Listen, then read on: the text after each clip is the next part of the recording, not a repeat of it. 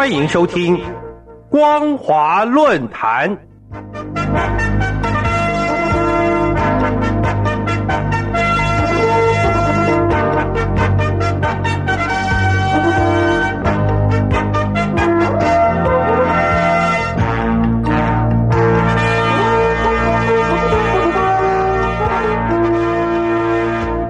各位听众朋友，大家好，欢迎收听本节的光华论坛，我是艾格。今天要跟大家讨论的主题是：瑞士首度发布中国战略文件，具有特殊意涵。二零二一年三月十九日，瑞士政府首度发布中国战略政策性文件，表示要在两国的关系中建立更大的一致性，就算两国之间存在明显的价值观差异。瑞士联邦副总统兼外交部长卡西斯在介绍对华外交政策时，指出人权对话和贸易的利益是瑞中关系的两个关键点。中国战略的发布再度凸显瑞中双方既友好又矛盾的伙伴关系。不过，双方政经关系的进展却引起各界对欧盟被分裂的忧虑，也让外界对瑞士中立政策提出质疑。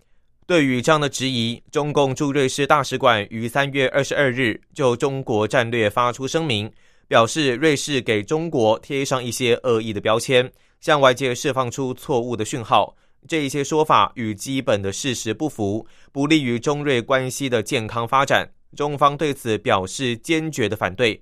同一天，中共外交部发言人华春莹宣布，中方决定对欧方严重损害中方主权跟利益、恶意传播谎言和虚假讯息的十名人员以及四个个体实施制裁，但却没有对瑞士中国战略采取制裁。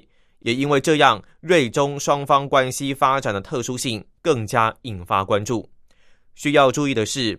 卡西斯具体反映出瑞士政府已经到了必须审慎评估对中国的关系与瑞士内部情势的平衡问题。就像卡西斯所说的，处理人权问题不再只是外交部的专属责任，而是整个瑞士政府的责任。瑞士各个城市、科学机构和企业也可以为保护基本权利做出贡献。所以。当前瑞士媒体广泛报道新疆在教育营与香港的人权议题，有机会让瑞士向中共明确表达关切。华春莹对中国战略的文件采取了部分肯定、部分否定态度。他指出，这份文件肯定了中国经济发展的巨大成就，对中瑞合作总体做出积极的评价。但这份文件中对中国的政治制度、少数民族政策和人权发展的状况进行的无端指责与事实不符，毫无根据。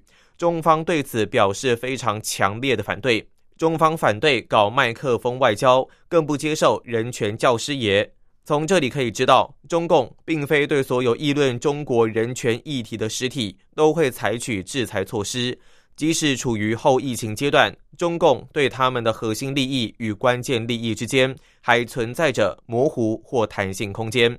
尤其瑞士对中共疫情防控与“一带一路”的建设，为何攸关中共关键利益，更加引起关注。瑞士与中共在后疫情阶段出现许多的关键利益，像是二零二零年四月七日。中共国务委员兼外交部长王毅在与卡西斯通电话时就表示，呼吸机是当前各国抗疫期间最为缺乏的医疗设备。瑞士等国是呼吸机重要零部件的供应方，希望大幅增加供给，能为全球抗疫提供物资保障，也有助于保持全球的产业链供应链的稳定。中国方面也愿意与瑞士方面加强在药品、疫苗研发的合作。卡西斯除了有正面回应之外，也指出，瑞士不赞成也不参与将疫情政治化。目前国际社会需要的是团结合作，而不是相互指责，呈现双方在外交核心利益上的共同点。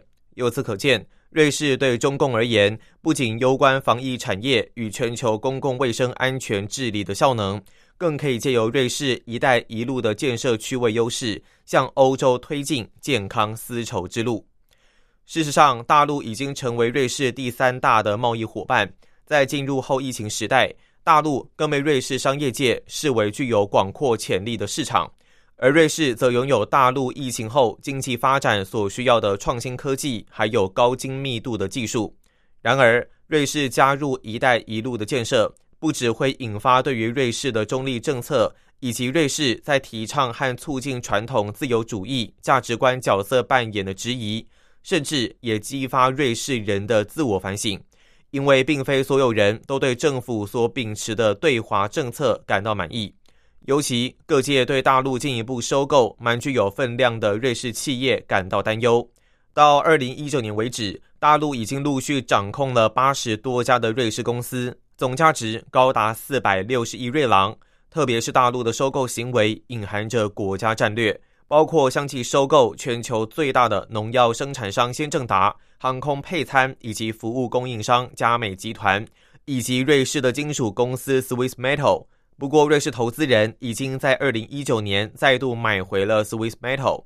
这些收购的行为意图将瑞士价值创造转移到大陆，引起了政治热议，也导致瑞士人反弹，要求政府制约大陆的收购行为。这也是为什么大家说瑞中双方存在既友好又矛盾的伙伴关系。未来中共如何借由瑞士的区位优势向欧洲推进健康丝绸之路，值得持续关注。以上就是本节的光华论坛，感谢您的收听，我是艾格，我们下次见。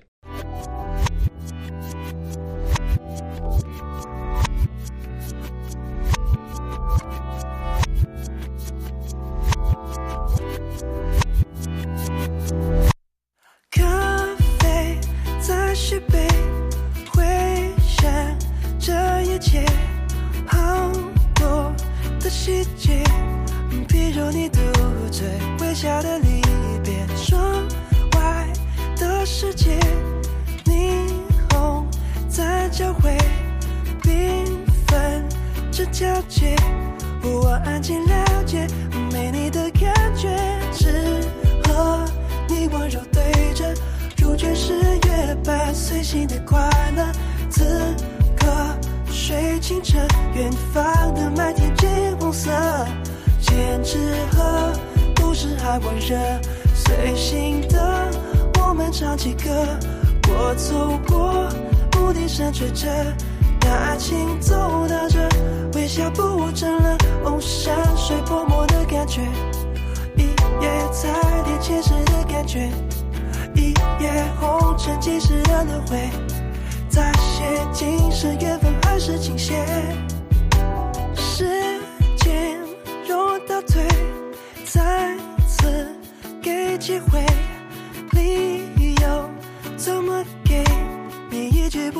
快乐，以为就解决，空了的香水，干掉的玫瑰，闻了一整夜，你用了撒野。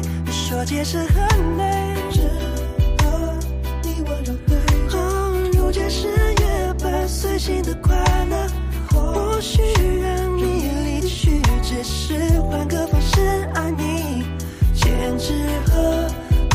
温热，随心的我们唱起歌。我走过牧笛声吹着，那爱情走到这，微笑不真了。哦，山水泼墨的感觉，一夜彩蝶前世的感觉，一夜红尘今世的轮回，再写今